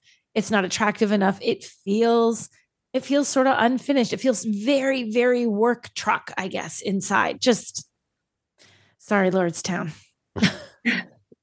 would would it be fair to say that the only reason why the the uh, the Lordstown Endurance was a finalist for the uh, North American Truck of the Year award this year was because they needed three finalists and there were only three trucks that were launched last year, uh, oh. including the the Endurance. I think it's fair to say that if there were additional trucks, this probably wouldn't have made it. How's that? Yeah, Is yeah. that the most politic answer I could give to that question? yeah, definitely. I, I, was I was supposed to uh, you know I'd been in touch with one of their PR people and we are supposed to have uh, an opportunity to drive it back in February, then in March, uh, both of which got canceled at the last minute. Um, you know, and uh, I'm frankly not surprised. Uh, you know, so uh, earlier this week I was uh, did an interview with a, a Cleveland TV station because um, some news came out. So just a little backstory on Lordstown Motors for those who, who don't remember. Um, this was a company that was created in 2018 uh, by Steve Burns, who had been the founder of Workhorse Group, another company which was trying to do electric delivery vans. Um, he left Workhorse. Workhorse had been working on a pickup truck. Uh, he left Workhorse, started Lordstown. Um, right after GM announced that they were shutting down their Lordstown, Ohio assembly plant, and they were getting a lot of political grief from the uh, former president at the time. Um, mm-hmm. And um, you know, in order to basically try to silence him, um, they said, "Look, you know, if anybody wants this factory, I mean, we don't need the capacity right now. If somebody wants it, you can have it. And they effectively paid Steve Burns to take the factory because you know he started Lordstown Motors with essentially no funding, and um, GM loaned him seventy five million dollars, uh, twenty of which was meant to pay GM back for the factory, uh, and then you know have some working capital. And then when Lordstown ultimately did go public through a SPAC transaction in 2021, um, you know GM's the the money that GM was owned was converted to equity, which they have since sold off. Mm-hmm. Um, and you know Lordstown struggled to to get this thing done. Um, you know they basically ran out of money they agreed to sell the factory on to uh, Foxconn, uh, maker of iPhones and all kinds of other stuff. Um, and, and you know, Foxconn wanted the factory because they have a deal with Fisker to build Fisker's second product, the the, the Pear, next year, and so they wanted the factory for that.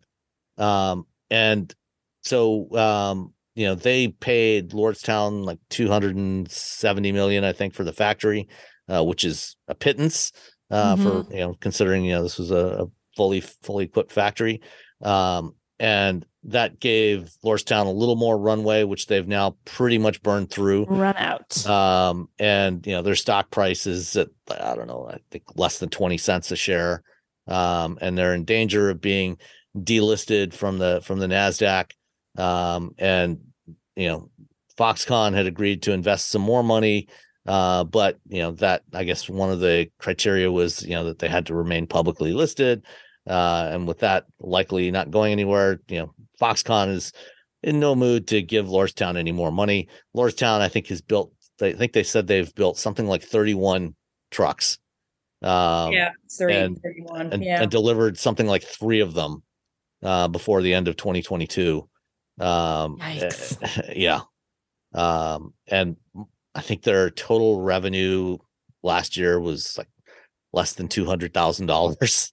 It's it's just yeah. you know what the the hard it's and it it's like I really don't want to see any car company fail. Like regardless of the like because in the end that company is a bunch of people.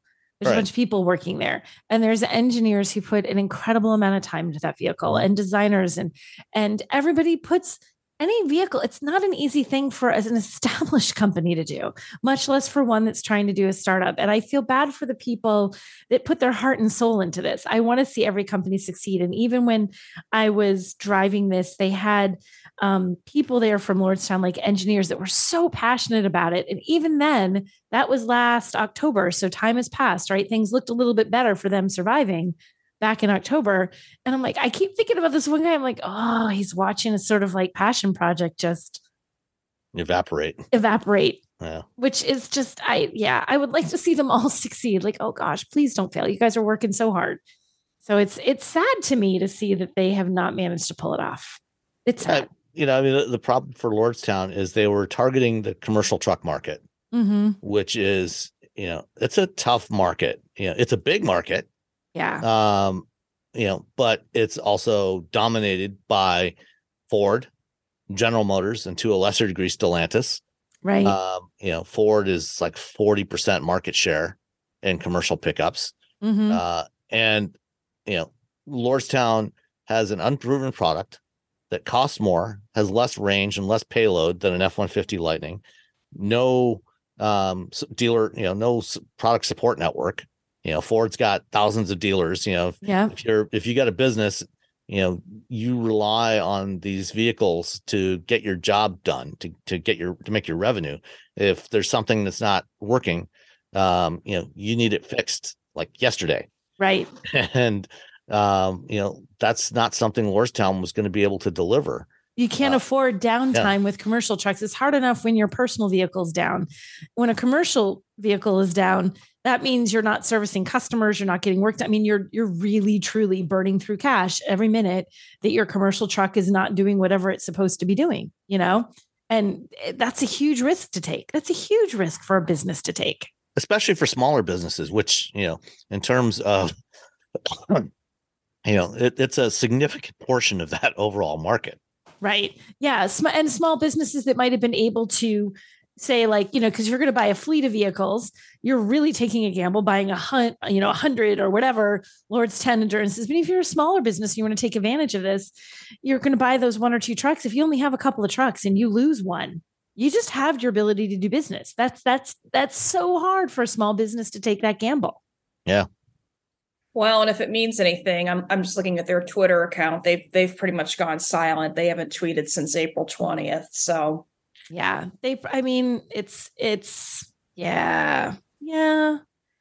Yeah um, it, i mean it sucks when you know a, an interesting startup doesn't make it but it's also the reality that it most is. businesses of any kind you know whether especially automakers you know getting the auto make the auto business is a tough business but you know any business most startups fail. Yeah so. right most new businesses don't make it. The ones that make it it's like it's such a small percentage of the ones that make it. So yeah, it's but I'm I was sad to see them fail. They were just so passionate about it. It it makes me sad. yeah But All right, last item, uh, an Acura NSX trailer. Um, did, did uh, uh, well, first of all, you're you're both familiar with the one lap of America, right? yes, Yeah, I mean that's been going on since what the mid '80s, I think. When it's they been a long launched it. time. Yeah. Um, and uh, you know, it was kind of a kind of a a more civilized offshoot of the uh, the cannonball runs, and uh, it's it's still going on. Um, and uh, you know, oftentimes you know automakers will put together you know something special to to run in the one lap, you know, or they'll take a prototype and and run it. Um, and uh, this year for the one lap, um, some engineers from Acura um, are going to um, tackle the one lap of America uh, with an Acura NSX, or more more more precisely, one and a half Acura NSXs.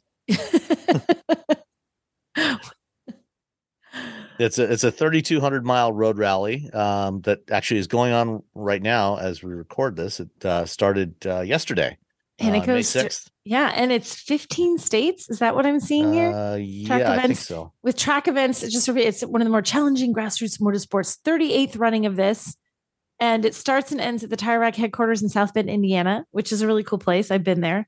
15 states, timed track events at some of the greatest motorsports facilities like Road Atlanta and Braselton, Georgia, Nashville Super Speedway. So it has events. It's not just drive. There's actual events within the drive. So it's a it's a pretty cool thing. Yeah, and the the half of an NSX that I mentioned um, comes from the fact that you know, uh, as you may be aware, the um, the NSX doesn't have a whole lot of room to carry your stuff. No, it does not. Um, you know, I mean, there's no room for a spare tire or or anything else. Bah, uh, who needs there. spare tires? Yeah. Silliness. Overrated. So um, this NSX is set up with a trailer hitch, and it has a trailer that they these guys built up from the back half of an NSX development mule. Um, so they they sliced the body in half at the B pillar, uh, took the back half, um, finished off the interior. They're using it to carry spare tires and assorted other gear that they may need along the way. You know how we mentioned a minute ago with the electric vehicle, the Corvette that was built, and how engineers just have at it? I feel like this is another case of engineers. Guys, guys, guys, look what we could do with this. And they just did this. A bunch of Yeah. engineers. we got this development car sitting outside in the back. It's going to be going to the crusher anyway. Right. Let's let's cut it in half and make it into a trailer. Let's chop it in half and make it into a trailer. You can't do that. Yeah, we can. Boom. Here you go. Yeah, our listeners really need to Google one and a half Acura NSX and You- actually see Yeah, the you have to I'll, see I'll have a link in the in the in the show notes. It's fabulous. Like Yeah. engineers, I love engineers. Engineers are the best. Like a normal human would have been like, well, I'm going to put an actual trailer in the back. They're like, no, we're going to lop a car in half and put that on the back as a trailer. Thank you, engineers, for existing. and, did, and did you notice, Sam, that the the the whole NSX is, is actually orange? yeah. Yes, it is. Well, It is most orange. It is orange with some black, Little black, like Yeah, black black And then the checkerboard half, sort of the half pattern. of an NSX is black. yeah. Yeah. Because it blends. See, Yeah. that's the design aesthetic. Orange to It's black. that it's at that gradient then, from orange to black. Yeah, exactly. That's that's one like one giant line of car. Yeah. No, this is cool. I, I love this. Yeah, and this is you know, it's uh some of the uh some of the crew from uh HART, which is Honda American Racing Team, uh, which is you know a long running team. Uh it's based it's populated by uh Honda engineers um that has been competing in all kinds of events for ooh, at least going back to the early 90s, maybe longer. Um and uh they're you know they they take some of the things that they learned doing their development and applying it to their their race cars and then go out and race on the weekends so this is fun i, I like this I love that they're doing this. I think it's fun. I think it's very cool. It's, it's an I want to see engineering stunt, but it's also a marketing stunt. So It it's is. Yeah. best of I- both worlds. I want to see marketing stunt pictures for a car that's out of production and no longer available I want to see pictures of it in action. Like this is a static image of it, you know, on a track. I want to see it just. I want to see this thing driving along. yeah i hopefully they'll uh, disconnect the trailer before they do the track events but Probably. It, I, it, probably, but still, I just want to see this thing toot along the road, like ho to ho to ho. like, what's Yeah. the person's reaction? You imagine you're just driving your minivan, Tanya, and you see this. You're like, what? Oh, that would is be a that? I'd be like ready to drive off the road. Yeah.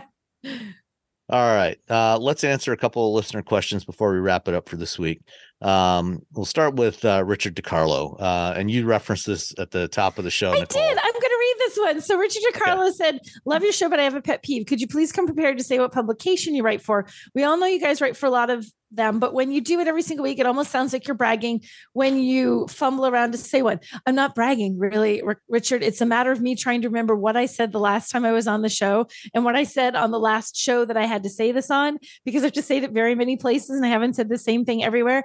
But I said car talk as quickly as possible without a second thought today. I had it written on a notepad, so it's not it's not um it's not trying to brag really it shouldn't sound like bragging it should sound like nicole's brain is scattered which is really the more accurate representation of what is happening right there I was And- just going and- to say, we're just confused. We don't yeah Yeah. yep and, and when when you're a freelancer, your brain does tend to get a little scattered. I mean, it's just it's the nature of the nature of the job. You know, yes When- It- it- when you've got deadlines, you know, to half a dozen editors at different publications, yeah, it's like, oh, what did I? Oh, which story was I supposed to write for I know whom? it is very scattered. And so I try to, and what I try to do is I try to dole out like references to all of them. Like, okay, I said this when I talked to these people, and I said that when I talked to these people, and I referenced that and that thing. I'm like, who haven't I done in a while? Who haven't I done in a while? Uh, that's what I try to do. But I will endeavor to have one ready every week, right off the bat, just for you, Richard. All right. And finally, uh, from LJ, uh, this also came in by email. And if you want to send us your questions or comments by email, uh, you can send those to feedback at wheelbearings.media or you can record them. Uh, we, we've only had one of those so far, but if you want to record your message or, or question um, and then just put that in a Dropbox or OneDrive or wherever you want, if it's small enough, you can just attach it to the email. Send it to us. We will use that in the show. Um, L- LJ asks, um, the longtime listener, patron, thank you, LJ, and car enthusiast. Uh, I look forward uh, to each week's episode to drop. I'm especially looking forward to hearing your remarks on the Cadillac Lyriq as teased in last week's show. Sadly, I have nothing new to offer yet on that. I'm still waiting to hear back from Cadillac on that question. Uh, but since it wasn't brought up in yesterday's show, uh, which was last week's show, Yes. uh, I would have to assume that your contact at Cadillac hasn't gotten back to you yet. That is correct. um, I don't feel that's I don't find that surprising as GM seems to be tightly curating the narrative surrounding this rollout. There has been precious little new information since the press event last summer in Park City. Um, if you do ever get to evaluate a Lyriq, one option I'm interested, uh, particularly interested in hearing about, no pun intended, is the noise canceling. A freakish escape room accident incident, coupled with years of playing in a band that refused to use in-ear monitors, has left me with uh, hearing loss and tinnitus. Um, in particular, the tire noise on certain road surfaces makes it next to impossible for me to follow a conversation. It would be in, it would also be interesting hearing anything about the mythical all-wheel drive version. As I understand it, if the noise canceling comes with the upgraded sound system, which is packaged with the Super Cruise as part of the level 2 upgrade. Uh, since I like to drive, I don't really want Super Cruise and probably wouldn't pay $20 a month for it after the initial period. Um, like last week's letter writer, I'm a deposit paying, pre order holding, prospect- prospective Lyriq owner. Um, Super Cruise and sound canceling were part of the bait. I mean, uh, launch version, uh, but are a four to five thousand dollar extra option now. Similarly, there has been precious little information as as to if and when my pre-ordered all-wheel drive will be scheduled and or bu- built. Excuse me, and what the price of that car might be. Um, at any rate, thanks for a great show. So, Larry, um, what I have heard um, is that um, the uh, the production rate of Lyriq is accelerating. Uh, part of the reason for the very slow rollout has been limited availability of the batteries. Uh, they had a fairly slow production ramp up at the Lordstown battery plant, um, which when GM closed the aforementioned Lordstown assembly plant, they built a new battery plant uh, just down the road from there. Um, and it that started production last late summer, I think, and it's had a very slow, excruciatingly slow ramp up, which is also why they've had a hard time building Hummers and and other stuff. Uh, but that apparently is getting under control. They're ramping up that production, uh, and they will also soon be starting production sometime a little later this year at another plant in Spring Hill, Tennessee, which also happens to be next door to where they build the Lyriq. Um, so supposedly, when the second quarter numbers, I think first quarter they delivered just shy of a thousand Lyriqs. Um, when the second quarter numbers come out um, at the beginning of July, um, the the volumes for the Lyriq should be up significantly. Um, right now, as you mentioned, they're still just building rear drive versions. The all wheel drive, uh, I don't think are scheduled to be built until late summer, early fall uh, at the earliest. so that's probably the soonest that you would would probably get one. Um, uh, noise canceling. Um, yeah, I don't think noise canceling is actually part of any package. It's on most hybrids and EVs. Noise canceling is actually a standard feature um, because you know they they do you know when you take away the engine from a vehicle and replace it with an electric powertrain, all of a sudden all the other noises that happen in a car uh, become much more apparent. Yeah. And so I, I suspect that the noise canceling will be there regardless of what other options you may or may not choose. Um, but I don't I can't say that for certain on the Lyriq. I will I will ask that. I will follow up with Cadillac and and check on that as well. I can say, and I, I don't know about the noise canceling, you know, to what Sam said on that stands, but I did drive the Lyriq um, because it was a contender for North American Car and Truck of the Year once again. So I had a very brief drive in it um, when we were evaluating that, and I was tr- sitting here trying to think if it was. I know. It, I don't know if it had specifically had noise canceling. I don't know if that's standard, but it was. I did find it exceptionally quiet because what Sam said is true. You do notice every other noise that you suddenly never heard before you hear once you're driving such a quiet car to begin with. You know, once you go with a battery car, everything else sounds very loud. And I was, I found it relatively quiet and it was raining, as I recall, for part of the time that we were driving it. It was not great weather. So, um, I did find it a quiet car. And I'm really now wondering if the one I had had that. I wish I knew for sure. Actually, yes, there is. I just Googled it and found that there is noise, there is active noise canceling. It's it's a, a unique material called I can't pronounce this, Vi Vidini AVS, which is made by Ascend Performance Materials in Houston. And it's okay. being used by the Lyriq. Oh, I see. Yep. I see your link. Yeah. Vi- yeah. Vydyne, Vydyne. Yeah. I don't know how you say that. Fancy yeah. AVS material. Yeah. That Tanya has found um, can reduce cabin pressure, sound pressure by 80% limited road noise while not sacrificing safety. Yeah, I didn't. I found it a very quiet ride. So I it, yeah. even given like compared to other EVs because EVs, you know, you don't have the engine noise. But so I'd be curious to see what you think, Sam, when and if you finally get one. Yeah, I mean, the, the you know this material. This is actually part of the passive noise canceling system you know because the, the, distinction between active and passive noise canceling um you know passive is things like sound deadening materials that are right. on a lot of vehicles. Mo- all vehicles have some degree of sound deadening materials except for probably my miata um which it's i you know anyway um but uh you know this is this is a new material. You know one of the challenges with putting sound deadening materials in there is it tends to add a lot of weight. Uh, they tend to be fairly heavy um, you know, because it's basically like a, a, type of insulation, you know, meant to dampen vibrations and and keep noise out of the cabin. And it's a it's a good thing, you know, something like this.